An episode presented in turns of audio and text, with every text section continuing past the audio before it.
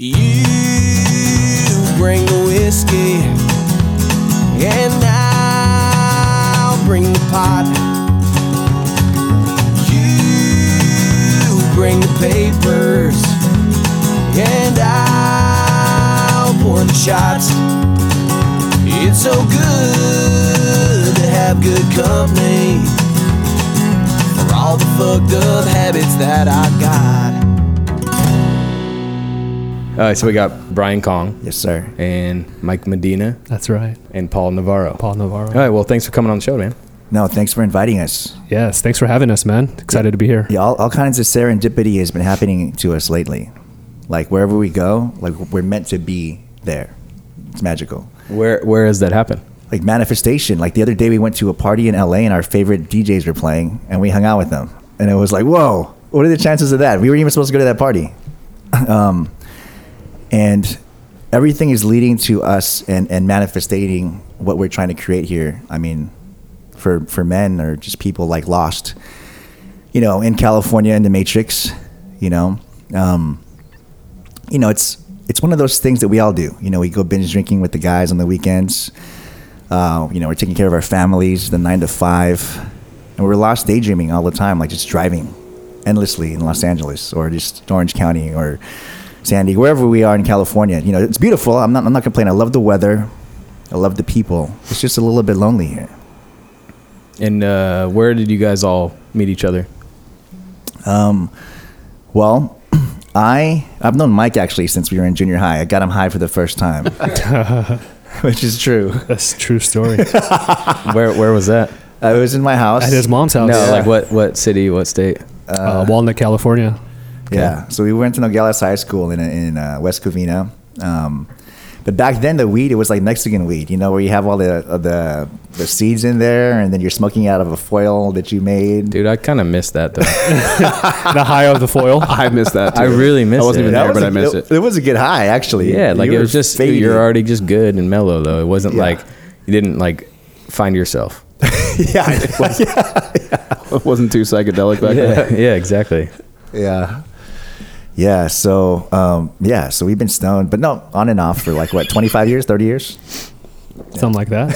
yeah. So you're a, a Cali monk then. How does that come? How does the Buddhist monk come into play? Ooh, okay. So, um, you know how Latina girls have the quinceañera? Mm-hmm.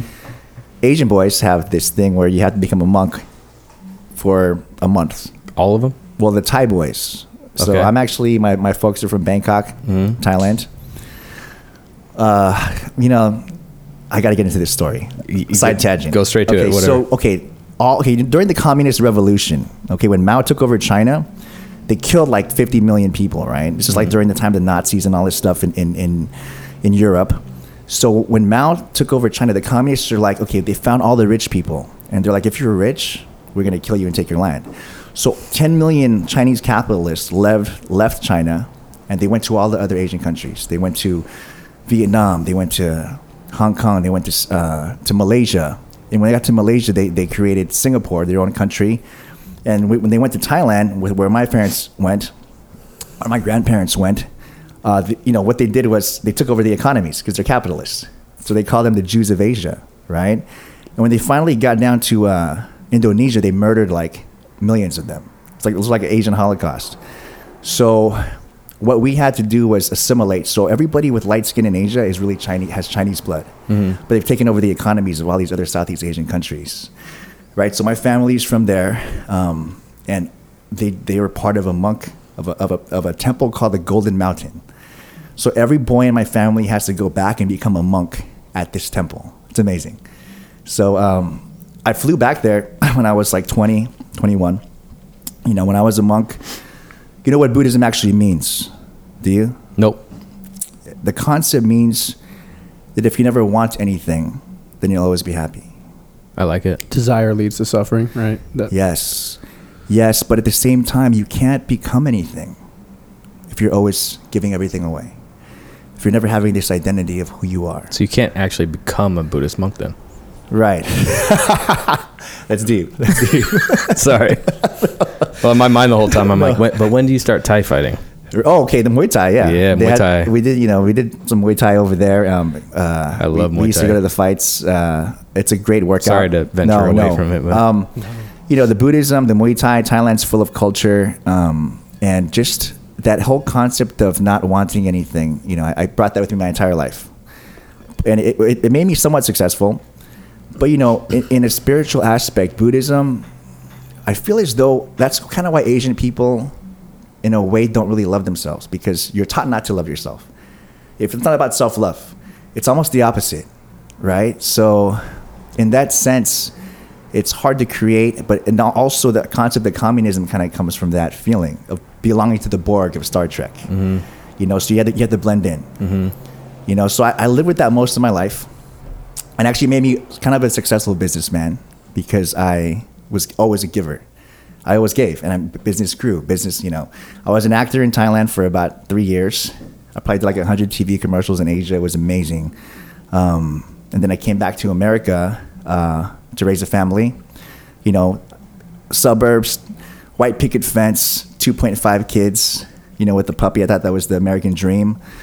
Pretty much. Um, I was successful. I started an insurance business, thriving insurance business. um, and then one day, um, you know, I'm been, binge drinking with the clients, the friends.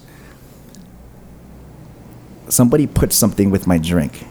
It's kind of like, You got roofied. yeah. And it was kind of like a mix of like MDMA, fentanyl, all kinds of. Nobody knows exactly what was in there. Wait, wait, wait, You know, wait, you wait, know- wait, wait. Yeah. Backtrack. Okay. What? Just all of a sudden you're at a party. Like I want to know At the Magic beg- Castle. Yeah. I want to know Okay. the Oh, beginning shit. of it. I In wanna Hollywood? Know. Hollywood. Oh, you're at the Magic place. Yeah, so I'm, I, I, I'm, uh, I'm See, a- I wanna hear, like, the okay, beginning of the here, so story. I'm a member at the Magic Castle in Hollywood, and I, I became a member so that I could take my clients there. I heard it's good date night. It's fun. It I heard it's cool. It is rad. fun, but in in a weird way. Are you still a member? No. After he got fucked I up, I don't think he wants to be Yeah. back. Everybody used to ask for tickets and stuff. They're like, "Yo, let me get tickets," and I would Yeah. send it to them. But in a in a strange way, that place is a satanic cult. I, I could see that. And I didn't understand. I mean, I do magic too. Like I have some magic tricks. I'm I'm a very beginner magician, but I'll still blow your mind if you give me a deck of cards. Like two tricks. Yeah, but those two tricks, Can you play darts? don't know how many women. You're probably good at darts. yeah, nah, I'm okay with darts. Uh, okay. Fall for those tricks. So you can't throw the cards. No, no, I can't Okay. throw the cards. But um, I, I got big hands. You know, I could do all these little one hand cuts and Nice. you know, cool looking. Okay, go back. I want to. I want to Okay. hear what happened Yeah, that's gnarly. So, um, because I actually think I got roofied the other day. did you? Oh, I for yeah. I'll get, I'll you get know to that what? another Guys time. are getting roofied just as much as girls are now. So There's, you- there's you people out be there that are doing it. Either they're Yeah. doing it to roofie a girl, or they're doing it just to fuck someone up, and that's it. Right. And We, we just heard about the story in Medellin that some guy from Fullerton got fucked up over Yeah, that he shit. died.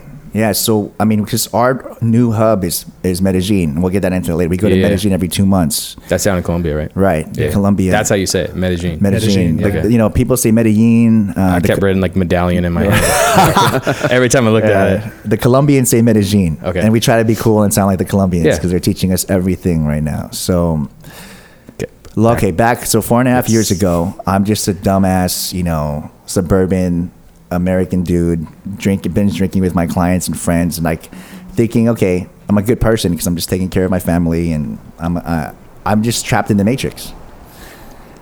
And anyways, I can't get into too much detail because there's some legal ramifications. Okay. Can you get up to the point where like Okay, it was When actually you- it when was you actually ordered a drink it was like, actually that a kind of it was actually a client, one of my clients that did this to me. oh okay I understand And it was crazy because um, there was about a half a million dollar insurance claim on the line, and I own an insurance company. So there's a lot of things that happened. okay I understand So, so in my mind, I, I part of me feels like it was on purpose, but um, you know that's the thing. Your friends can't really, your enemies cannot really harm you. yeah It's your friends, people that you trust, that you do business with, your your closest buddy. They're the only people that get close enough to you to put poison in your drink, literally and spiritually, because they're next to you. So that, back then, I was such a salesman. I was such a people pleaser. I was so about, you know, you're, you're trying to sell insurance business, and I was super successful. But when you're always people pleasing, you're, you're gonna be you're, you're gonna get in deep trouble one day because there's no sense of self. there's no boundaries. You know, you can't give truly give or create from a sense of just people pleasing. So I was just a, a bad salesman with no boundaries. So I get poisoned, and I think I'm. It's you know I barely remember a lot of details, but what happened was it pretty much burned a hole through my esophagus. My entire liver stopped functioning normally, and you know you can live off just ten percent of your liver. So I would say maybe eighty percent of it just got completely corroded, and then my small intestine. I, I didn't realize, but I had just just this section of my chest was just a giant scar, just a bloody mass just trapped here with no circulation. So I couldn't really breathe fully. I would be coughing up blood every day. I would be shitting blood. Um, a week passed. So that night, you had no idea, I did. I was high as fuck. right? I was when you woke up the next day. Like, was it an extra hangover? right. I thought it was okay. This is an extra hangover. Nothing's that. But I felt like But then it then it continued. it continued. It was like a hangover that never went away, right? And then I, I went to the ER, and I kept going back to the ER every week because my blood pressure would jump to 190 over 120, and they couldn't figure it out. They kept giving me blood pressure medication. Two weeks pass, and I'm still awake. Like I haven't slept for one second, and I'm not tired. From pain or No. So what happened? I didn't realize this at, at the time because I didn't know anything about the human body. I was just a dumb guy, right? but ninety percent of your serotonin comes from your gut. Mm-hmm. 90 percent. Your feel good drug and the, the the hormone that makes you fall asleep. This entire section of my gut was just scar tissue, just dead mass from the poisoning. So I probably had like ten whiskeys in me that night too. I was a heavy drinker back then, right? I, I would pound alcohol like like like like you guys probably do now. yeah. So I believe it. So I had this giant scar in my chest. I'm pounding on my chest saying I can't breathe. And two, three weeks have passed. And every time I go to the doctor, they put me on Ambien, the uh, Xanax. And this is the crazy part. Wait, wait, wait, wait. Okay. They were putting you on Xanax and Ambient. All kinds of stuff. Because I even did a sleep test and it's proven, oh, you're not sleeping. That's why they think you're hurting. But they're like, oh, it's anxiety from what happened to you. What the fuck? You know, because this guy, after this happened, he, he's gone, he fled the country. He, I I couldn't find him. He how dis- he how old were you? I was 38. It's 38 years old. Can I ask how you knew which dude it was? Yeah, because okay, I'm gonna get into a little bit of It's the, hard not to ask these. I know. I gotta know. Like, Okay, what happened was his waiter died of a drug overdose in the restaurant while he was That same night? no, no, the, a year, a prior year, and we're the insurance company, so we were defending that death. I remember I went to go see him. He was crying. He was like, "I didn't give the my the boy the drug, but he actually did, and I didn't. I kind of knew it, but I didn't know it." You know, so it's half of that was the claim because his waiter died, and the the last text he sent to his family was, "Oh, I this guy, you know, I got the drug from that from the boss." You know, so he was he already has a record of drugging and killing people. was there a like was there a motive or anything? Like, you know, he, he was a very jealous guy. You know, very greedy with money. You know, and in the world of men, I mean, you'll come across a lot of these guys. They're just jealous, and they're greedy for money, and everybody's trying to win. You know, in the world of men, people will kill each other over. You know, half a million dollars is a lot to people. Mm-hmm. Jail time is scary for people. You know, so I was very naive back then. Yeah, well, it sounds like the modern medicine, the Xanax and the Ambient. Right. Did you get on that? Like, did you follow that? No, you- or th- they just wanted you to take it. So I, well, I took everything they gave me because I needed to sleep. That's what I mean. So you started Right. taking it. But it, yes, Did you continue taking it? I did because I was hoping that the Ambien would kick in eventually. But this is the kicker. My dig- Ambient's gnarly. my my digestive tract isn't working. So I would eat, there's a big scar here. So I'd eat the medicine, it would just come out. It wouldn't actually process through my bloodstream. So nothing they gave me actually went into my bloodstream. I would be pounding Ambien, pounding Xanax, pounding everything, and I don't feel Your the stomach medicine. acids would fuck it up. Just I don't even think I don't even know. Like, that doesn't like some. Well, so that was legit poison. That was not. I mean, there mu- there might have Right. been there were drugs obviously because Right. you got high as shit, but there was like shit that burned hole in your yeah, esophagus. there was something there. Like sometimes I would eat food and I would shit out food. Like it wouldn't, it wasn't digesting. Hmm. So I knew I was fucked, right? And I started losing weight rapidly.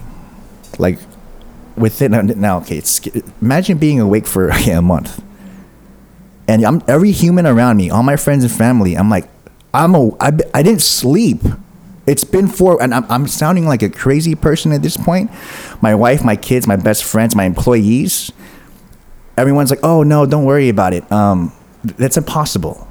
I've, I've never heard of that before." Or I've looked on. oh, You found that on Daily Mail. There's no way that an ecstasy pill could do that to you, mm-hmm. or fentanyl, or whatever. Yeah.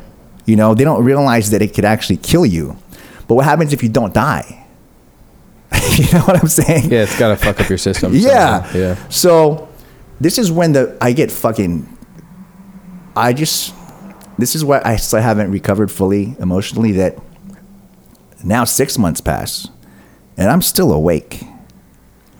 I'll be watching my my family sleep Like six months you haven't slept. not for 1 second. I'm like 150 pounds by this time. And I'm normally two, 200 pounds, 6'1", right? I've lost me 50 pounds in six months. I look like I look like if you push me over, I'll fall over. I'm palish, like my skin's yellow.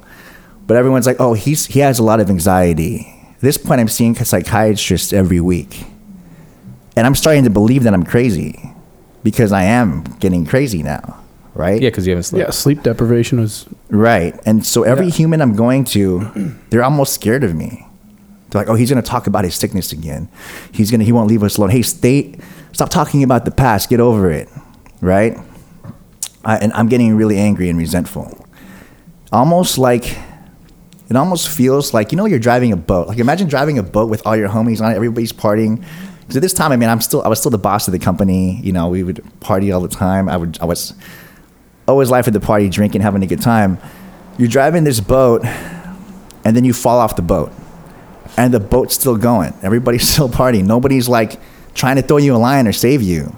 They're just like, oh, they're looking. Oh, he's changed. He's changed. Like that was what I I, I was six months awake, and they don't believe me because they're asleep. you know, like nobody can stay awake for that long. So they're like, oh, we saw you close your eyes for a while. You slept. No, like, and I start to not believe. Like, is this happening to me? Is is am I going crazy? Yeah. So like, are you are you trying to go to sleep at night, and then you just can't, and then you're up, like you're insomnia in a sense, or is okay. it like like that? Like I have to I have to kind of Okay, so it's like it's like grasp this. it on a on I- a level I, of can't of even my I can't even yawn. There's Okay. no feeling sleepy. I don't even feel sleepy. I'm just like I feel like I'm like a hangover still. Like I'm gonna die. Like I feel like my my chest hurts. I feel this. Like I'm, I feel like throwing up all the time. There's a pain here, but I can't breathe fully into my chest. Like I can't. You know when you sigh and you're like, Yeah, and you and get there's that a feeling. There's yeah. a piece of relief. I can't do that because my this vague. It's called the vagus nerve that comes out right here. It's Mm-hmm. like paralyzed, and my diaphragm is like stuck. It's just stuck. It's like it's paralyzed, and I can't. I'll be pounding on my chest. I'm like, there's something here, and and it was really traumatizing for my, my, my kids because they were 10 and years old. My boy and my daughter was six at the time. And I remember being on my knees screaming and throwing things like a crazy person, like, I'm dying, I'm dying. Like, just, and every day it was like that. And my, and my wife would just, she'd freak out and run away sometimes. It was so um, debil- debilitating, you know? So, anyways, I'm still seeing these psychiatrists. You know, my, my, my sister and my parents are talking about putting me in a mental institution. Still, No, this was During. about- during. like you seem pretty good now. yeah. So uh, eight months. Okay, a year passes. Now I'm really fucked up. I'm just laying there every day, staring at the ceiling. How old are you now? I'm 43. Okay, right. so this is five years. Yeah. So that was 30. So all of 38, I was like a crazy ass vegetable, right? He looked dead. Yeah. Didn't you guys knew each other for? Oh yeah, I was I was there throughout the whole whole time. And how did you feel? yeah, I just saw him as like really helpless. And Was there uh, any time where you're like, dude, you're fucking losing it? Uh, no, I never felt like he was losing it. I felt like he was dying. So you were on his side in a sense, Yeah, definitely. but it seems like other people weren't. Yeah. Okay. I mean, that's just the nature of the world. Like, Oh, yeah, I mean- like all these motherfuckers think one, they're gonna live forever, and two, that family and friends are the only important thing. But you will not, and this is just from living it. When you die, everybody ghosts you, man, and it's not your their fault. They got to move on. They gotta raise the kids. They gotta run the company. They gotta have, do other shit. they gotta live. I And mean, then yeah, Sorry to interrupt, but it is one of my like biggest like I don't want to say pet peeves, but it's one of the things that bothers me is when someone else tells you, or when someone says how they feel, and people push it aside. yeah, Like it's always a sickness. Like bosses or or friends or anyone or even in as men, all of us as men, there's like always someone that goes like, "You're fine, push it off." Like, man, the fuck up. Yep. Right yep, but no one ever fucking actually is in your situation No. feeling the way you feel and i've i feel like i got to a point early on like from injuries and sports and everything where i realized like no one has done what i did and no one knows how i feel you know and i s- and i sense it and i got to a point where i was like i'm not going to do that anymore like if someone says they're sick you're sick i don't give a fuck i don't care if you're lying to me right, if you want to tell me you're sick you're sick i got it dude. You don't So know. that's- Until, you don't know until One- you go through it yourself. Right. yeah exactly thousand percent. The institution, the institution of medicine, is designed to tell you, "Hey, you don't feel that. Hmm. That's not how you feel." We have statistics to show you that this is how you feel. Mm-hmm. They'll look at you, these guys in lab coats. Whether it's I, and I own an insurance company, so I have ins- all the insurance you could get. Went to USC Keck, went to Cedar Sinai, went to um, UCLA, went you to the still own an insurance company yeah. So I went to all of the best doctors and, and facilities in California. Same thing. Guy in a lab coat looks at me. Hmm. What drugs can I possibly deal you right now? You're anxi- You're anxious. You're not doing well. Let's take a blurry picture of your body, an X-ray. oh, you give me two thousand dollars. Let's take a less blurry picture, an MRI. Oh, give me another two thousand dollars. Oh, let's take a less blurry picture, a CT scan. Does he have cancer? No. You're fine oh you're you're you're, you're anxious um, go see a psychiatrist and i remember going to see a psychiatrist. I've seen 30 of them at this point. I remember going to the er every month because oh your blood pressure is dangerously high. Take these blood pressure medic- medications or they'll give me an iv and i remember this guy like this psychiatrist coming up to me all sleazy with his hairy chest with his shirt down. All these people are dying around me and he's just like you know you're smarter than everybody in here. What are you doing in here? You don't belong in here. Like trying like all the manipulation in, in that industry of trying to convince you that what you feel isn't what you feel is it's insane you know? And i knew i wasn't fucking crazy. I was i've just been awake for a year you know? Like there's a difference. Coughing blood shitting blood every day. And i'm like you're telling me there's something oh it could be some kind of crohn's disease. Like every they're just guessing mm-hmm. you know So those MRIs and CT scan, none of them showed. You know, it showed something they called an edema, like just like um, flesh, like a watery flesh in my chest. They call it like swollen. It looks like the tissue swollen. They would say, but they're like, that's all. We don't know what it, what it is. You know? They couldn't pinpoint which area. They did pinpoint. yeah, they which did. They, they, yeah. they said there's a, a, a, In a esophagus. tissue e- edema. They would call it, but they're like, oh, but it, it's nothing dangerous. It's not going to kill you, Mm-hmm. right? So most, I feel like most of the doc- these these doctors do not understand how the human body actually functions. They know how to prescribe the medication to mask the symptom of what you're feeling, but they don't know how it functions. And it took me three years to figure that part out. So, to the miracle part. So I was a Buddhist monk. So I, I was very like my whole life, my family believed in Buddhism. So I didn't understand the concept of a monotheistic God really. Yeah. I did. I do want to know what it takes to become a Buddhist monk. Um, Even though you can't actually become a no.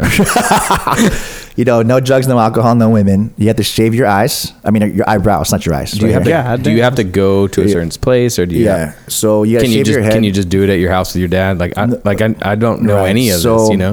You And I'm- have to go to a temple that that allows you to. Uh, they call it buat in Thai. Mm-hmm. So when you buat, um, you belong to that temple Is there? Can you out anywhere? if they allow you to. There's a Thai temple in LA that will let you buat over Okay. there, even if you're a white dude. Oh, Yeah. so I could go. You could go, but you, ha- you have to know somebody, and you have to make some kind of donation to the temple too. Okay. So it's almost like you'll see these movie stars in Asia where like they'll accidentally kill somebody in like a, a drunk driving accident, Mm-hmm. and then they'll dedicate their life to the monkhood for a month to get enough credit to somehow not go to the eighth level of hell. You know. Yeah. yeah. so they they have this you know they, they have their own levels of of hell and heaven and, and things like that. They believe in reincarnation. Okay. Right. So what we would do is every day, you know, you have to shave everything, all your hair, your eyes, and then um, your eyebrows. I keep saying, oh, you can't shave your eyes.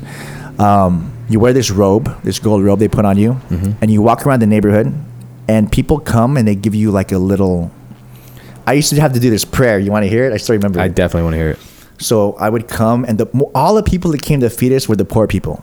The rich people never came. It was interesting in every village. So the people that had nothing, Nothing, because they believed, okay, in my next life, because they're actually they're actually they're actually practicing, yeah, yeah, they're practicing giving. actually practicing. Yeah. Um, so they would come, and I would hold the bowl, and this prayer I would go. It would goes. It's called power. I would give them this power. It goes. Ukasa wantane pante sapang aparatang kama tame pante anamote puntang samina anamote puntang samina anamote puntang samina satu satu anu motami palang It's beautiful. thanks I think Steve actually was saying that they are coming to Carlsbad. Some or some monks are coming to Carlsbad to right to do that. And you know what I learned later on is that the uh, the vocal cords, the vagus nerve, when you chant, you're actually vibrating the nerve, Okay, and you can actually heal cells that way. I believe it. But I didn't know how to do that till later, and I've mastered it now. I'll show you guys in a little bit. So how long? So you were since you were a kid, young, right? Right. You were Buddhist. You were a Buddhist monk until, like, at what point did you switch over? I don't, I don't know how else to say it. Um, like To Christ, kind of leave, or not not just to Christ, but just to leave. like during the time you were partying and Yeah, and because starting a family. Was it- that were you still a Buddhist monk? well, no, I mean at that point, oh, okay, I You had kinda left- you well, you know what? it. I married I married a Muslim woman, okay, and in in order to marry her, I actually had to convert to Islam. okay. So that was like I learned about a monotheistic God. Did you find similarities? Very, very much so. Yeah. It's just that it's based on the person. For instance, Muhammad was a warrior. You know, when they kicked him out of Mecca, he went to Medina and started an army and came back and killed everybody. you know I mean? So there is definitely a power to that. Like they believe in having many wives. Mm-hmm. You know, they believe so. You know, if you take care of your first wife, you could have three more. So you know, they, they have that. It's about power and being a player. You know they're what like, I mean? They're like Mormon, just a little more badass. Yeah, yeah, yeah, exactly. exactly. Dude, the, Pretty Mor- the, the Mormons know how to party, man. I gotta say. Yeah, in a different way, in their own way. with planets and shit. Soaking. So you know, when I look at the the story, you say soaking? Sorry. no worries. Yeah. So the story of Buddha, he's the king of the world, you know, thousands of years ago, and he sees suffering, so he, he becomes homeless to learn suffering, and his his plight is suffering, meditation, enlightenment. That's his. So you can see the story. It's a story for me of the prophet. That's w- what makes you.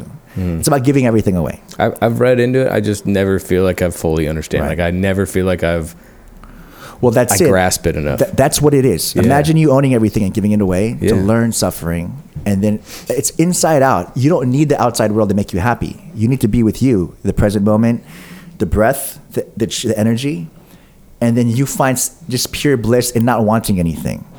That's that side. When when okay, I'm going to talk about Christ's story, and this is what this is how I found him. Okay, so his story is he used to heal people. He would touch you and heal you, kind of like Paul healed me, or, or other guys that would touch me, taught me how my body worked. They would heal me. Chiropractors, acupuncturists, Eastern medicine. He would touch you and heal you. He, he would help the blind to see, the lepers to walk. That's his story, right? Mm-hmm. But everyone's like, "Fuck you! You're helping people. You're not God. We don't believe you." And they murder his ass on a cross. So his story is helping people, suffering, and then resurrection. Mm-hmm. Now the resurrection part is where is where this comes in is because it was April Sunday to April Sunday, an entire year. I'm, I remember being bedridden. This is the second year now. And my own, by this time I'm fucked up. I'm just a crazy person. I would sit there and stare at the wall for four hours, and I, I could talk to people, but I'm just they, kind of they kind of wrote me off already. He's he's gonna tell the same story again. He keeps saying the same shit over and over again. And then I, Uh, my only job was to do my son's hair. He's ten years old at this time. He come, daddy, do my hair. I go to give him his little faux hawk, and I would just go back and stare at the wall for four hours. That was my life. And they- the kids are hunting Easter eggs in the backyard, and I'm upstairs like a crazy person.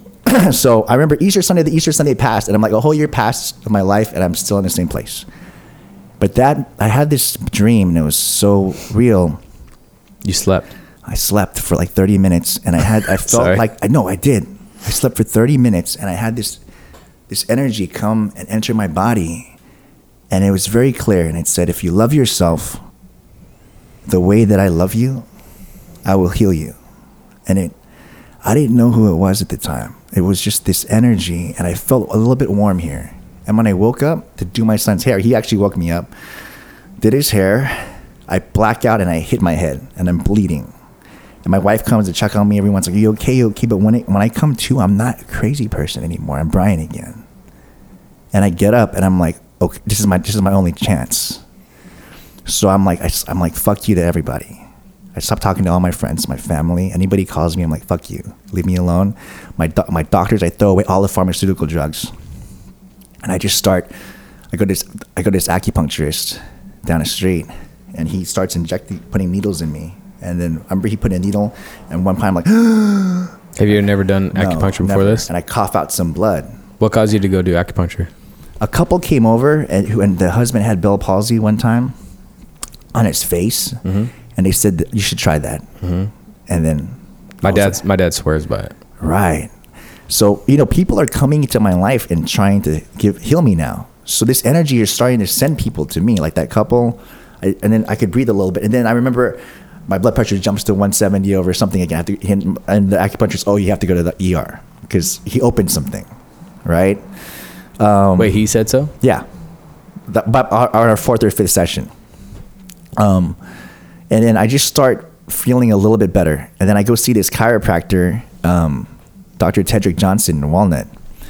And I remember going in there, and he looks at me. He's like, "Dude, you're, you're what's you're so." I told him my story. He's like, "Dude, you're so compressed. Something's wrong." Just by looking at me, he pulls my neck, and I feel this pop, and he crunches every vertebrae, like in my spine, like opening up the liver. He's like, "Your liver area is not working." He crunches me, and then that's again cough up all his blood, like chunks of little blood, because he opened something. Now blood flow, and I'm starting to breathe better, and I'm starting to realize, okay, this is a blood flow issue. I didn't even know that the, the acupuncturists or chiropractors were real. But I, you know, I don't you- know if I feel about the chiropractor part, but Right, but your vertebrae, it gets stuck, and then once you pop it open, the blood's flowing. So, so one of my um, employees, who's also one of my best friends from from high school and junior high, like Mike, his he has a brother-in-law who worked for the San Diego Padres for 20 years, and he's working on these athletes to maximize their bodies, like so they could pitch, you know, pitch these balls super fast. They could run it. They break their knees. That he could fix them. So I go try him next. And I remember um, when I look when I when I saw him, he's like, he's like, dude, something's wrong. Like the, the circulation in the right side of your body this doesn't look right. Like like almost like he could see energy too. So I'm like, there's certain guys they could see energy, and it is crazy. Like I I, I have certain gifts too, which I've I've manifested now. I'm a great manifester, but other guys, everybody has their weird superpower, and his was like he could. You know, I didn't know what was gonna happen, but I remember he was like, "Oh man, you have the body of like a 14 year old girl." so, just the way that I looked, I was so skinny and jacked up. But um, so he started doing these cups, and he would put all these this cupping along my, my nerve, my vagus nerve right here that goes into my organs. You could see this line across my liver. This you could see this line across my liver, right? Um, and he would just do that like maybe every three days. He would work on this. He would get this butter knife with the blade that's not sharp called Graston and go underneath the rib cage and start. hurt. They hurt. Yeah, but the way he does it, shit, he has magic hands. I use it for my. Uh, I use it for my carpal tunnel. oh, you do? Yeah, oh, yeah. Dude, Paul, when he does it, you don't feel shit, dude. Bullshit. Bu- No, he, the way he does it, you don't feel right. Watch, you gotta get a session. I mean, I. I love the cupping too. Cupping to me is Right. like, it's the it's the cracking for me that scares the shit out of me. You know what? It it's uh, that's that really helps too. I, I know. You gotta do it all. It just scares me. It does, but you gotta do it all. me. Try it all and see which. We know if you. Oh, I've tried it. I just scares the shit. Oh, out of you have tried it. Okay. Yeah, I don't like it. No, I feel you. I was there- there's so many other aspects of it, right, and I, um, I was scared of chiropractors because of the cracking. I was scared of acupuncturists, and also society's telling you that's not real. acupuncture doesn't scare me. It's more of the fact that I can't relax myself. Yeah, Uh, there's certain cheat points because when you when you hit a nerve, it pushes blood into a certain organ or muscle. And but the cupping, honestly, like I swear by cupping. I think cupping is amazing. no, it, it It's the pulls. best hands on deck right here. Yeah. Paul. yeah, and I believe it. I, didn't realize that it actually pulls the toxins out of your skin. Right. yeah. Oh no, trust me. When you when I when you do mine, it's black. Yeah, yeah. So I'm learning. I'm learning a lot. And about maybe three So- months into this, you know, he's trying to help me maximize a body like an athlete. Like you got to squat heavy weights because you're when you squat, you pump all the blood from your femur through your testicles into your liver. He's telling you that. yeah. pop. Oh, And it's so what happens is when you squat, you're doubling your testosterone levels Hmm. because your your all your testosterone's in your nutsack. So you're just making your ass big and strong. yeah. Makes- yeah. Watch. Think about it. You Bring that T up. imagine squatting like you know your body weight. I didn't know that. When you come down and up, you're pumping this blood through your thigh, through your testicles, into your liver. Your liver turns cholesterol into testosterone. Hmm. And when you have high T as a man, everything goes back. Everything. Your muscles, your bones. And I'm, you know, I'm, I've, I've been deteriorating for a year and a half. So I'm like, okay, I'm eating as much food as I possibly can, trying to digest as much of it as I possibly can. Whatever I could sticks. Right. Now I'm squatting, and now he's putting this cream on me that burns and massaging me. And I don't even know how he would know, but he would literally get his hand under my rib cage and start massaging my liver. It's crazy. One day, he gets something in here, and then that I sh- this is gross, but I feel something unlodged that afternoon, and I shit out this bloody giant blood clot. like That- a wad. just a bloody mass. I have pictures of it and all kinds of stuff. But that was what was blocking my small intestine and my liver this entire time. Just giant bloody scar tissue. Is there any part of you that thinks that like whatever you got drugged with, just you might have had something already going on that created a worse problem? You know what? I, I drank a lot, and I think that's why I don't touch alcohol anymore because like it was in your li- it was in your liver. yeah, it, it- my liver wasn't strong enough to to clean that poison out. One and two. Whenever you have a drink, it stops the process of your cholesterol turning into s- testosterone for three days. Uh, so I'm looking at a photo of your chest. Uh, show him. When was that? Oh yeah, that was Was uh, that like early on? yeah. Yeah. So I'm looking at, and your cupping is is dark all the way down. Right. That that chest. I mean, I, if you did that to me right now, I'd probably be worse. that's because my liver enzymes Yeah. are high as fuck. They are But that's gnarly. right. It's very gnarly. So um, I wish I could show it on YouTube, but we have no YouTube. No, I, I should show you the blood clot that in the in the in the That you toilet. pooped out, I'll yeah. show it to you later. It's disgusting. It's I, got, like I the- have to see that. I literally bled out of my ass for a month, like like a like a period. Fuck, dude. Because you know this opened up, so I have a wound, and now the flesh is growing back. But this is the kicker: right when that mass came out of my body, I slept, like really fucking slept. That night, I closed my eyes and I slept for like three hours straight, and then the serotonin started growing back. And I was like, oh shit, my gut's working again. I started eating all this kimchi, all these probiotics, all this mm-hmm. stuff to get the good bacteria. And I get all these protein shakes, and I look at what the MMA fighters are drinking, and they're drinking this stuff called Thorne that has milk thistle to grow back the liver. So uh, all the nutrients a human body could eat. So now I'm like hungry all the time, and I'm sleeping three hours. Now I'm sleeping four straight without waking up, and I'm like, oh, my body's growing back. So, but it's not fast enough because I've been fucked up for a year and a half, and I'm like, I'm still sick, but I'm, I'm grateful. Thank God, I'm grateful. Um, so God sent an army of all these motherfuckers that have their own X Men superpowers to come and save me, and I didn't realize it till about even six months later, but that was Christ.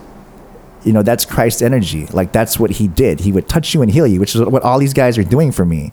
This chiropractor, this acupuncturist, this Major League Baseball, you know, trainer. Um, you know, my boy Mike, we would do yoga together in the garage. You know, he's stretching me out. You know, um, every week he'd come over. We'd do yoga. We'd heal. We meditate. Um, I, I I started learning these vibrations. You know, I started studying Kundalini yoga, and I become eight months with a with a school called Seven Chakra Yoga over in Placentia. I get certified to teach Kundalini. Eight months. I remember the first time I went there, I brought all my friends and family, and I started crying because I was still sick as fuck. I was like, thank you guys for being here. I'm sobbing, you know. You're was- teaching yoga at this point? No, I just, I was starting to. Okay. But first class, I just brought them to do a party. Hey, this is what Mm-hmm. I'm going to go into while I heal because I'm still not 100%. And it, it was, I was a wreck still. Like I would just cry all the time or act weird because, you know, it's not weird to cry as a man. I think it's important, especially when you've gone through that kind of trauma. You have to release it. Do you remember that day? Yeah, I remember that day. He was sick as fuck, and uh, we were in this uh, yoga yoga shala uh, room temple, and um, I remember the uh, leader of the Kundalini bringing us through a series of chants, uh, breath work, um, all for Brian for to celebrate his birthday, and um, I just remember looking across the room and and just seeing him just just really really fucked up, sick, thin, pale, and uh, that was the beginning of his like uh, spiritual journey in terms of uh, diving into self, um, in terms of like meditation and breath work, and movement, and combining combining all those facets together. That was three three years ago now, almost right. So, eight months of learning how to teach a breath work to open up this diaphragm that's frozen, right? Building up, inhaling, exhaling, pumping the, the lungs open. Still working with Paul every week, getting the blood flow. And then my sister in law, um, she's gotten stem cells before. She's a wrestler. She's a professional. Her and her husband are professional wrestlers. She's actually um, a professional wrestler, but she's also um the ring the ring announcer girl. For It's, like a, it's a- a Mexican. It's like Lucha Underground. Yeah, Lucha Underground. They're, they're Oh, huge. shit. Yeah. yeah, like, um, badass. Yeah, she's awesome. Ama- Amazing woman. Um, she says, "Hey, I know I've gotten stem cells at a, at a at a in Medellin at a place called BioXcellerator." so she went down to Colombia. yeah. Yes, for I believe her knee, right? Yeah, Okay. and then so she says that maybe they could help you. Okay, so I there's I feel as though I mean I love BioXcellerator. Like I feel like they saved my life. You know, like when they injected me with those stems. So Every- you've done it. I've done it twice. So f- Yeah. for me, also, like I feel like I'm not not utilizing it to its full extent. Right.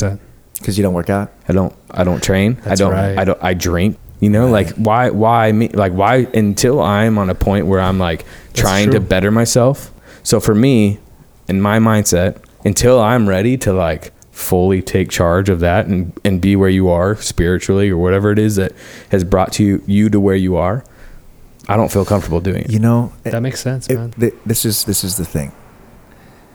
The only real fear in life is fear of death, whether it's an ego death, the end of a relationship, or a physical death like I had.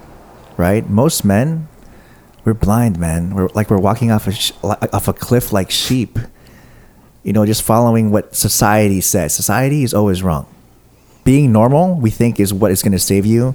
Like I said, binge drinking with the guys every day Yeah. not trying to maximize your body, allowing yourself to die because you're like, oh, like I'm, I'm not important. I, I'm, I'm nobody. I, I, I'm okay being half the man that I could possibly be. Yeah.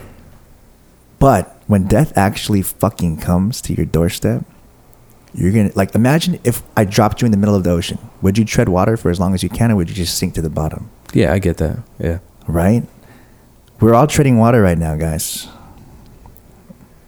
Like think about how much more you could drink and party too if you were jacked and and, hands, and just felt great, bro, all the time. I mean, I did feel great one time. there was a time too. You though, can get like- back there. There was a not time too, like and like it's it brings up the yoga thing. Like I feel like if I can't do yoga every day, like what what the fuck's wrong with me? you know, a lot of it is I can't do anything alone. I need other men with me. I need I need a yoga person to work out with. I need um I need a trainer to train with at the gym. My buddy. I need somebody to work on on myself.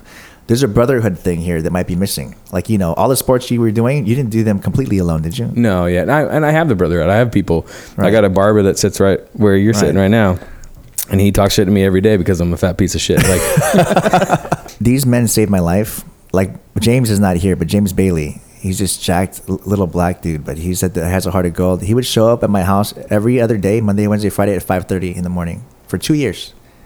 Before we would just do cardio, just calisthenics. Then we got weights in the garage.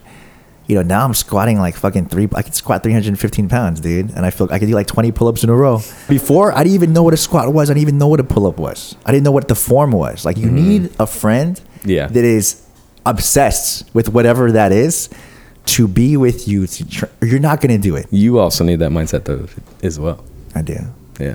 Yeah. Or we do. Someone, you, Yeah. the person that's doing has to have that mindset. Dude, Chase, you know what I've been doing? Is the have you heard of the twelve three thirty? No. Okay, so if you can't, I mean, you can't see me. I'm kind of fat, uh, and I tried running again because I wanted to get my cardio back. And I ran into my buddy serendipitously. While you're running. So While you're running? I'm at the gym about to run, right? Okay, okay. Well, this. So I said to him, I'm like, dude, like you know, he's like, I'm cutting. I'm like, well, I'm constantly cutting. That's just my life. And I told him I was running again. He's like, how's that going? I'm like, fuck, it sucks. I'm terrible. I can barely do a mile. He's like, you should try the 12 330. So it's you walk on a 12 incline Okay. at three miles an hour, like three on the treadmill for 30 minutes. I've done it twice now. It's fucking insane, and there's like no impact. I'll, I'm down to try that too. It's, I mean, for, I'm 12, sure. 13, I haven't, I haven't done it, but I haven't done it. Yeah, I'll do that. I'll for do someone that. for someone who's in shape, it's not going to be as much of a challenge, I'm sure. But who cares? Uh, but it's, I mean, you can set it at your own pace. You could do 12, 5, 30. You could do it 5 Is miles anyone an hour else's or ears four. ringing? No. No. Okay, No. it's just me. And I lost where we were because your story was way cooler than me and No, Sodi being we're talking about working out and why you don't, but you're, you're gonna start again. you could do. Paul drinks like a fucking train. He ran six miles today. You could do the same thing, dude. And especially because you used to be a soccer player. You, it's, you got it in you, man. Paul would not be able to go beer for beer with me. I'm sorry. Oh, dude, I, I, I'll put a bet on that. The night's still young. Yes. I got Chase. I, got- I got Paul. All right. There's Let's no do it. How much? Are we, how much? Are we put, how much are we putting down? How much we put in A thousand dollars. Oh. he's he's behind me by like what seven point five by by like eight. Paul, did you have any beers at home or drinks at home? But Three before we left. Mm. They've been drinking shots. It's yeah, that's it's not gonna work. All right. Paul's like, what are you, 160? Yep, right. Damn, Yeah, you called Steve, it. what do you It's think? fine. What do you think? You know them both. I'm 220. He's pointing he at knows, Paul. He knows me. They're both pretty. Good. He said they're both pretty good. Let's not do this. Someone's gonna get hurt. Yeah, okay, fine. Next time. Next time. We're we're talking about health, guys. Yeah, we are. Pound three forties and run ten miles. Oh, it's possible. Paul Okay. proves it every day. Okay, let's get to let's get to the Colombia. Okay. Yeah. What's it called again? Medellin. Medellin. Right. It's the, it's the city in the mountains. the city is Medellin. Right. And now the resort is called the Garden of Eden. yes. Now, when I Google that, I can't find shit. Well, it's it's a Jewish place. Uh, our buddy uh, Izzy Samej owns it. Um, he's married to this supermodel, and he's like a, a famous DJ over there.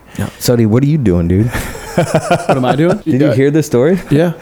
Yeah. So Teva, Teva Did you really? Yeah. uh, is where we, we, I discovered that on the way, my second time, you know, partying and getting stem cells in Medellin. I discovered this place called Teva, and Teva. It's called Teva, the Garden of Eden. We brought, you know, we brought the guys, um, our good friends. Uh, last time in August, it wasn't that long ago. Steve rolled, Paul rolled, everybody rolled. So we we end up in Teva at this place, uh, and they all these hot Colombians, man. Like the girls are like all 14s. Every Colombian woman, dude. Okay, so like an American, okay, an American seven is like a Colombian 14. So no, Steve a- wasn't lying. No, no. Yeah, no. Colombian 7 No, is no, a- a American. Col- that's, the, that's what I'm trying to say. Yes. A Colombian seven is like an Am- American 14. Like they're just, Okay. it's that hot. And they love you. Like they talk from their root chakra, their sacral chakras. Like we talk from our throat chakras, which is very like standoffish. Like they'll come up to you and hug you. They want to know you. They're very real, real people. And um, yeah, so they're beautiful inside and out. And I've never seen so many just amazing souls at one time um, coming to greet us. You know, they, they threw this huge cacao ceremony for us. We had a huge party. This isn't just at the resort, though, right? This is like out in town. This is at the resort. Yeah, At the resort. At the resort. resort. Um, They like to have a good time, yeah, and, they like to show their love through having a good time. Yeah, and then we did do a, a lot of nature hikes, like through the through the forest, where I taught yoga to like a group of forty people. It was magical. Like imagine hiking to this magical forest for two hours, and then there's this amazing, just trees, and we have um, you know all these healers with us, like medicine women or qigong masters, working on people's bodies. Um, and then we party in the city. We go to this city. We have in the cities. Medellin is one of the most amazing cities in the world. It's it's all green. It's like imagine like a, a city with all these like like you're in a, but you're in a rainforest. Like you'd make a corner and there's a waterfall there, you know, or and it's just beautiful people. I mean, the men too. Everybody's handsome and, and just hot and just love. It's all love. So every every place just you good go, people. you know, you're, it's a party and everybody wants to take care of you, and the food's delicious. Um, it's almost like Steve's told me, but it, everything Steve talks about is like that. So it's like I, I can, everything's amazing. So I I'm can like, imagine that. Yeah, yeah, no. and the crazy part is, if you're from California, the weather is just like California. You would think when you go to South America, it's going to be hot and humid and mm-hmm. sticky like Mexico. It's not.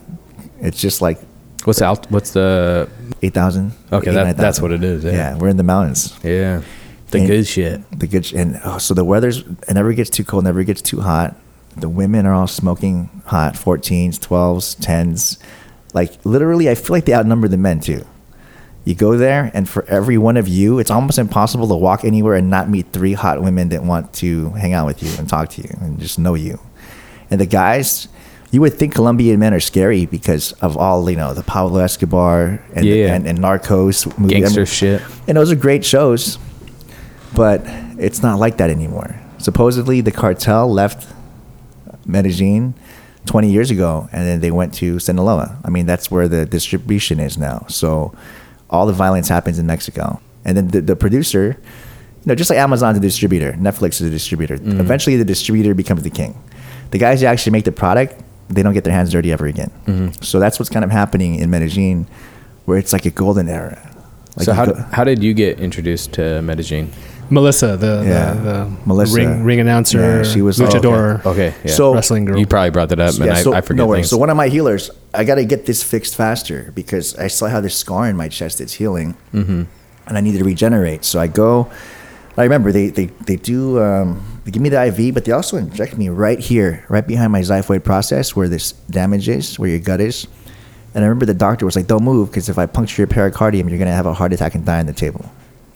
So he injects hundred million stem cells into my chest, and at first you can't tell that it's working, right? And I have, do have the IV too, right? Th- I- but they do an injection into your do, chest. They do.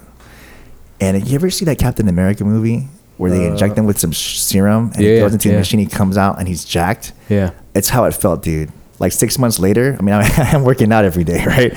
But I, I just start growing muscles. Like my chest starts growing in, my, my traps start growing. Like I'm able to, to squat heavy. I'm, I'm, I'm doing a gang of pull ups. Like it's, my body is changing. and and kinky hair.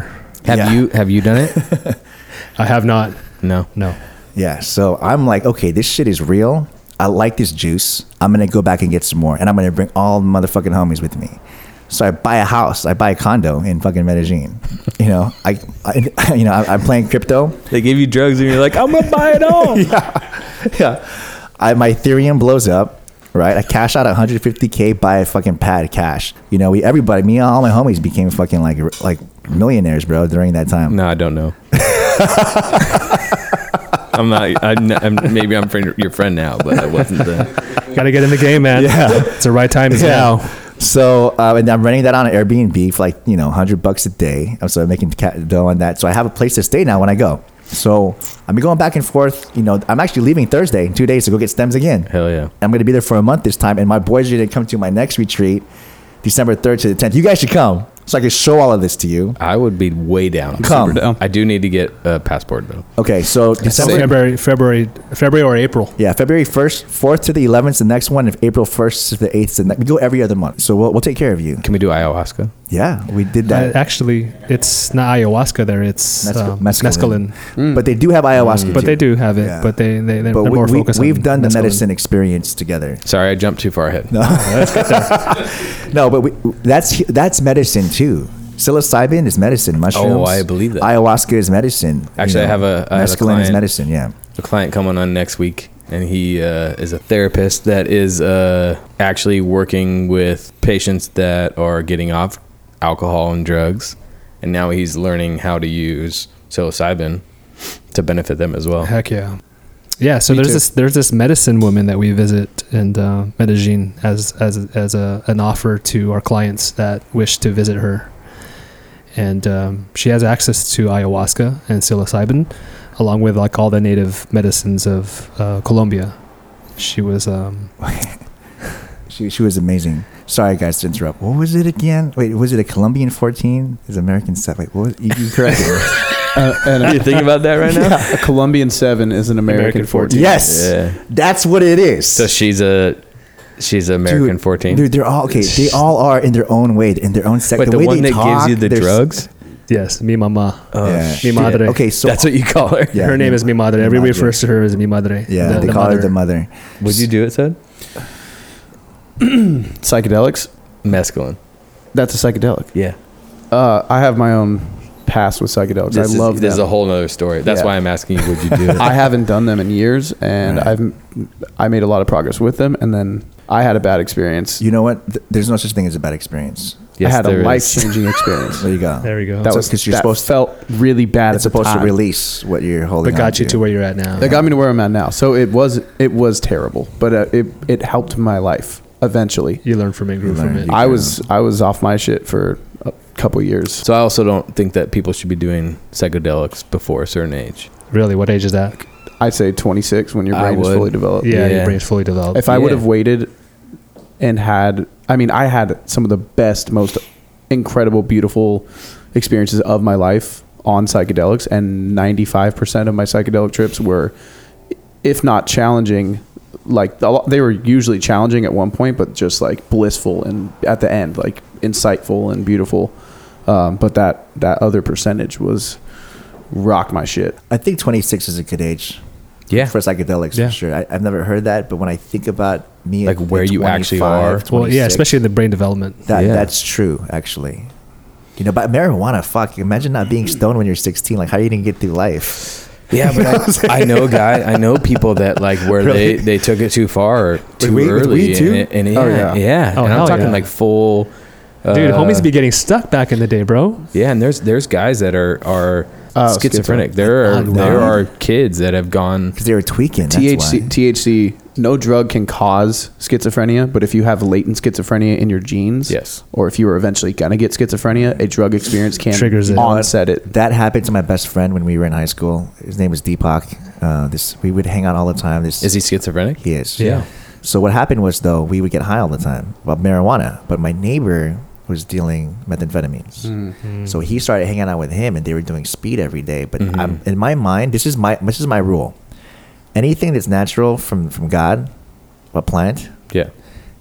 like marijuana or, or something that makes your heart slow down and relax. Even alcohol, alcohol and marijuana, they, they calm you down. But any any chemical that makes your heart beat fast, cocaine, Cocaine. pills, um, methamphetamines. Actually, cocaine's not that bad. It's like really strong coffee. But like methamphetamines, like chemical stuff, that will fuck up your heart. What's And that one in you're gonna, uh, you're gonna, you're gonna Colombia get sick. that You're gonna they get do? sick. Mescaline? Oh, uh, um, Tusi. Yes. Rhymes with pussy. To see. to Wait, is that pink It's stuff? the pink shit. I heard. Yes, I heard. I've you, heard about Tusi. I've heard. I've heard it's really clean. I've heard about Tusi. And Tusi. I, I, they love it there. no, they love that shit out there. He's man. a Tusi hound. I I regret not getting to try mescaline in my window where I was more uh, excited about doing psychedelics. Right. So Chase, uh, from what I've heard about mescaline, and I actually what you did was it peyote or was it uh, uh, San Yeah, Pedro cactus or yes, what? Yeah, what is it? But when we went to uh, uh, La, La Madre, she just gave us like a handful of. We did all kinds of stuff. Actually, we did seven different things. So What the yeah, so we went there. Mo- most native, native, Yeah. native, native medicine. While you're there, yeah. you guys did it? Yeah, all- like, all Was it like every day a different one? No, no, Or- all one, one experience. One What? She had this like hut, like Yeah. this really dope hut. Oh my god! Can with, I get with like a get ready for fireplace? And and her eh, with a son- her fireplace in the middle. It's very very, very guitar. ceremonial. Took all of them at once. No, we had seven people, right, with us. Okay, so yeah, we took all those medicines all at once. We did not do mescaline. Okay. Okay, so no one did ayahuasca. No, No one did mescaline or just- ayahuasca. we- the last thing we ended with was a handful of psilocybin, like five or six mushrooms, like giant Okay. ones, and then that's how it ended. But So we did all this these was other like a- things. up- just a huge spiritual moment. it's spiritual, very uh, Okay. very They spiritual, this very ceremon- ceremonial. thing called rappy, where they Hape.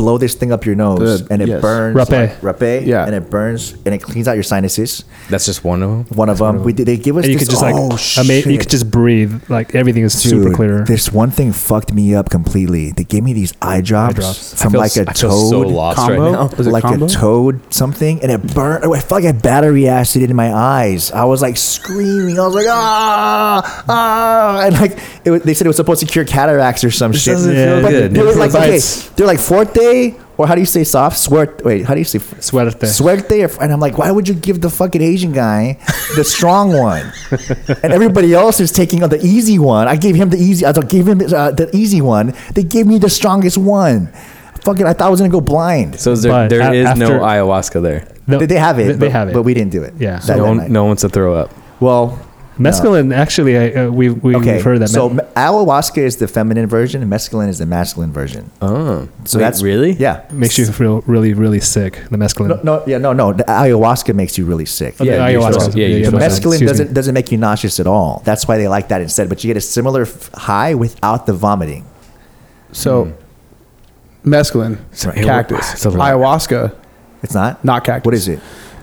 So ayahuasca, so DMT is dimethyltryptamine, right? Okay. That's what I smoked recently. Ayahuasca, if you were to eat a handful of D, I probably said this on the podcast a couple times. if you were to eat a handful of Fully DMT, inaudible. They haven't right, been on. Say it again. you have monoamine oxidase in your body, which is an enzyme that breaks down the DMT before it can reach your blood-brain barrier. So you could eat a handful of DMT and nothing happens. Really? Ayahuasca is when you mix DMT with a monoamine oxidase inhibitor, an MAOI, which is like there's drugs you can take from pharmaceuticals that are MAOIs. So that stops the enzyme from breaking it down and it allows you to have an orally active DMT experience. So usually they get plants or vines that have a high concentration of DMT and brew it with a plant that has a monoamine oxidase inhibitor. So like caapi vines have a high concentration of DMT. Um, Mimosa hostilis root bark is another plant that has a high concentration. And so that's a tryptamine. Dimethyltryptamine is a tryptamine category, very, very molecularly close to psilocybin, which is 4-phosphoryloxy and then dimethyltryptamine.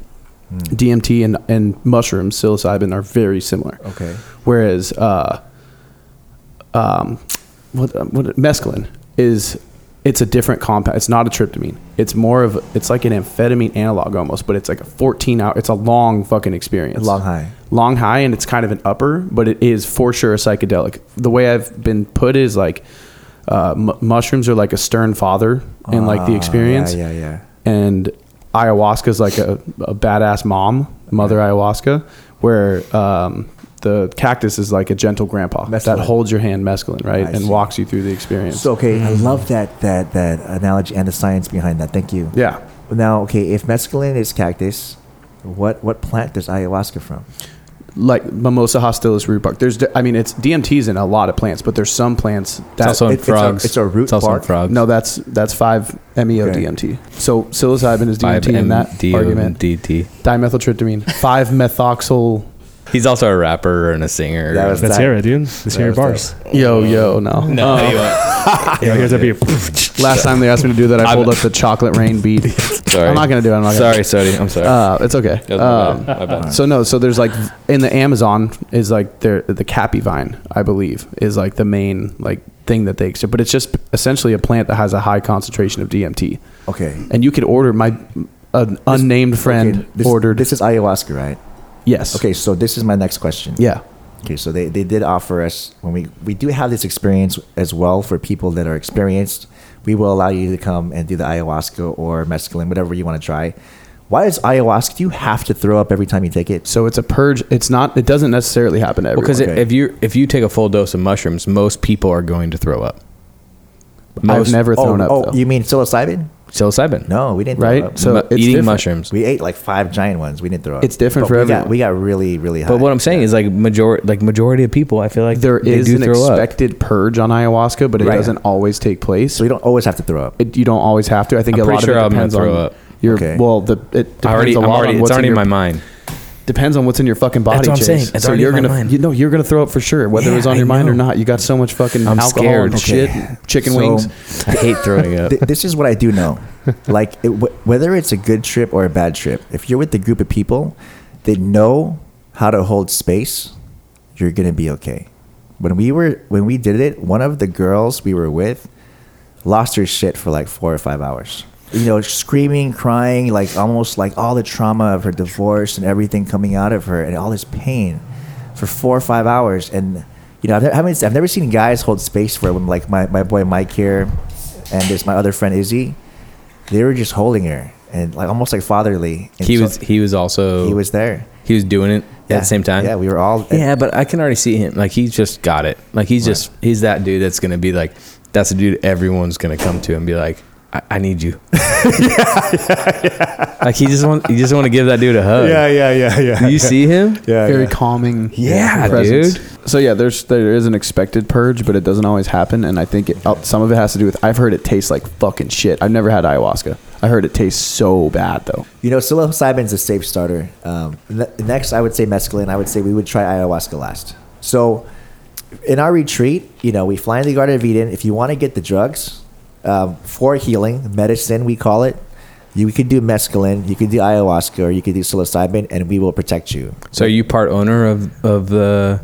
Yeah. Uh, so me and Mike, we own Yin Yang Yoga That's you too. Yeah. Yeah, Yeah. we run the shit. yeah. It's all right. I yeah. love it. Yeah. It sounds amazing. Yeah. Um, and you know, it It's mind blowing, man. It is about healing. Uh, Mike, will you tell me tell me some, something about it, like about Colombia and your experience there? Yeah, man. I mean, it's just a perfect place to to to really allow yourself to be free, free from um, everything that you're going through here. It's a great opportunity to um, work on on on self, um, and it's a great opportunity to explore um, all the things that you've been putting aside.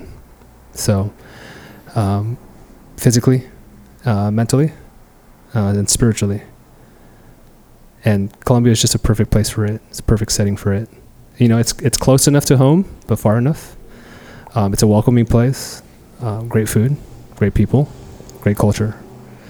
So yeah, it, it's just amazing that we, we how we ended up there and, and were able to to um, offer this to other people as well. And what brought you personally to get get to that point where you wanted to be a part of something like this? Yeah, I've been I've been uh, I got into yoga about 25 years ago. Tendonitis in both of my knees, skateboarding, surfing, basketball, running, you name it. Um, early early 20s had tendonitis in both of my knees and went through the traditional um, you know means of rehabbing my my knees and uh, nothing nothing really worked for me. And uh, someone told me, "Hey, you should you should try some yoga." And at that time, I was like, "No, fuck that, dude. That shit's gay as fuck." No, no, no, no, no offense.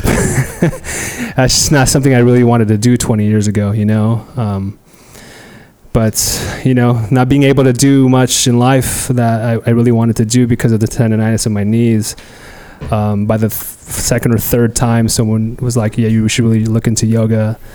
I decided to step my ass into a, a yoga room, and kid you not, man, I stepped into my first class and I looked around, man, and there was fucking 40 chicks in there.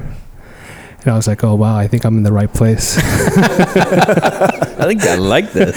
yes, totally. And so, uh, you know, I gave it a go, and, and it was a really great instructor that uh, pushed pushed my ass because, uh, you know, I'm used to lifting weights and working out heavy. And, uh, and she brought my, my, my body to to a brink of like exhaustion, you know, and Fucked you up. fucked me up. Yeah. and she was playing really dope music on top of it and really beautiful people around me and um, you know i told myself you know what i'm just going to be consistent with it and give myself a good two months to really explore what yoga can do for me in my knees and um, sure enough after two months my, the, the pain in my knees was gone and i was instantly hooked so 20 years 25 years later pain free till, till, till this day and i do yoga every single day uh, so yeah, man, that was kind of my yoga, how I found yoga, uh, and eventually I started to explore. I just wanted to educate myself more on on on the practice of yoga and in terms of like sharing it with others and teaching it, and also just educating myself on on everything about my body, uh, breath work especially. Um, and then just using it as a, as a as a tool to uh, deal with my mental health as well. That's what I figured out later, actually, because initially it was just all physical and uh, I started to realize that uh, it, it really started to help me mentally because I was just really just dealing with a lot over the years, and I started to f- find that my mind was starting to free up, and which was a beautiful thing, man, because I, I that was just like serendipity to me. And so uh, I just continued on with the practice over the years, man. And then when and here's here's where our stories connect with Brian and I. Obviously, we've been friends since high school, but you know, he would come to my house. I would offer a, a home practice at my house where people in the community used to come to my house every Wednesday night for yoga, and Brian used to show up. And then when he got really sick, uh, I used to come to his house um, when he was he, he wasn't in fuck you mode. He would invite me over. fuck all you guys, right? I'm doing this on my own. But I would hit him up and I say, "Hey, let's meditate. Let's do some yoga. Let's stretch. Let's open up." He he couldn't breathe, so he has this little little spot in his garage uh, that was. Uh, you know where he used to, you know, he, uh, uh, where he parks his cars, and it was just an oil stained, fucked up garage floor, and um, we would we would hop in there and, and, and just start to just breathe, breathe together, and uh, start to uh, incorporate some, some like like just simple stretches, some simple flows to uh, you know stretch out his body, open up his lungs, open up his heart, and uh, that's kind of where the the the, the journey began um, in terms of us two and then within yoga. And then obviously he told you told you his story earlier about how he started to go into kundalini yoga and he, he became certified and he went into his own journey which was really fucking rad and that's where our worlds are really really united and then fast forward to you know everything he told you about colombia and Mm-hmm. you know we've always had dreams of healing people together through uh, all, all of our means and um, we partnered up and decided to you know do this in colombia That's awesome. Where uh, where do you practice now? Uh, currently, I, I just self practice. Yes, and then I'll, I'll go to occasional classes here here and there uh, locally. We we both live in Chino Hills, so there's a there's a there's a yoga studio called um, Yoga Six, and um, a bunch of our friends work there. So we'll we'll we'll go over there and visit them. A few of them are coming with us to Colombia as well, and. Um, so yeah, that's where I practice now. But pr- primarily, I just go through my own self practice because I'm just so busy, and um, I just know where to bring my body on my own. I don't need anyone else to like help me to guide me to where I need to get my body and, Right. my, and my mind. Yeah, we actually- I'm, Do- at, I'm at that pref- point in my practice. Do you prefer like at home both? by yourself? I both. Like, you know, have you sometimes I just don't want to fucking think about You it. I just want to. I want someone to guide me through it. You know. We actually built a yoga studio in my garage. It's decked out with Really? a brand new floor, mirrors, like yoga feeling. do you do hot yoga? Yeah, absolutely, man. Yeah, it could be vinyasa. There's other forms too, like you heard of Bikram yoga. Bikram, yeah. There's different forms of hot yoga because of the heat and. Now, how do you uh, have either of you tried uh, like cold plunging and like Yeah. the, oh, absolutely, we do that all man. the That's crucial. Yeah, so you do it. Yes. Yeah, do you have your own? We do. I actually, uh, yes, we we yeah, I have one.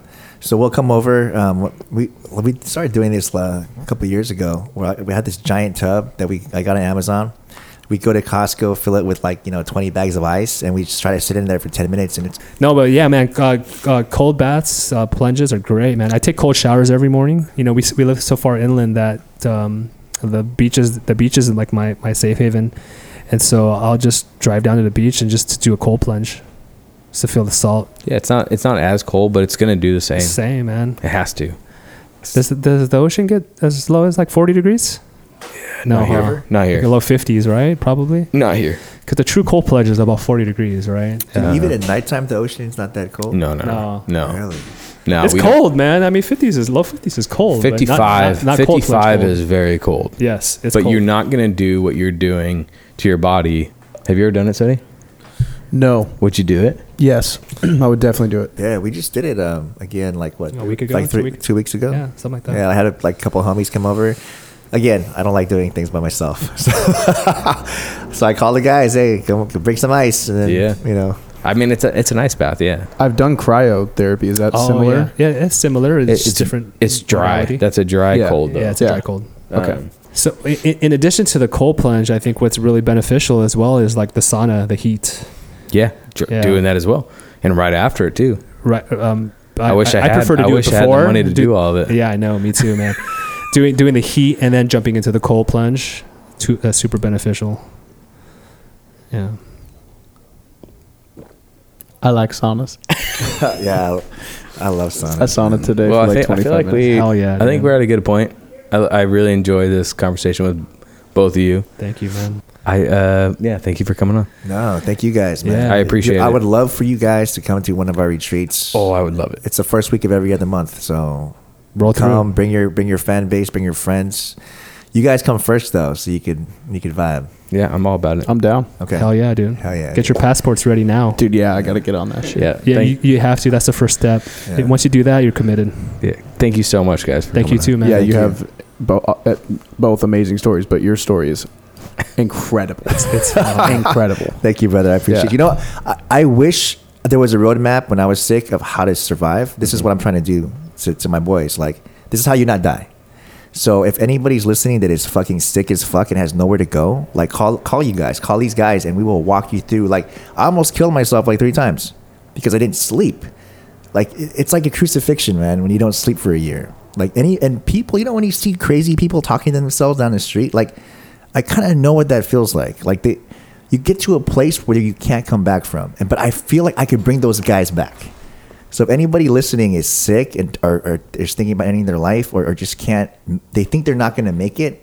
I promise you that if you focus, you find God inside outside of you, and you envision your future self jacked, healthy, sleeping, in love again, or glowing, you will get there one day. and we have the magic pass to get there. Bring the whiskey. in. Thank you. I appreciate And it. Thank you, guys.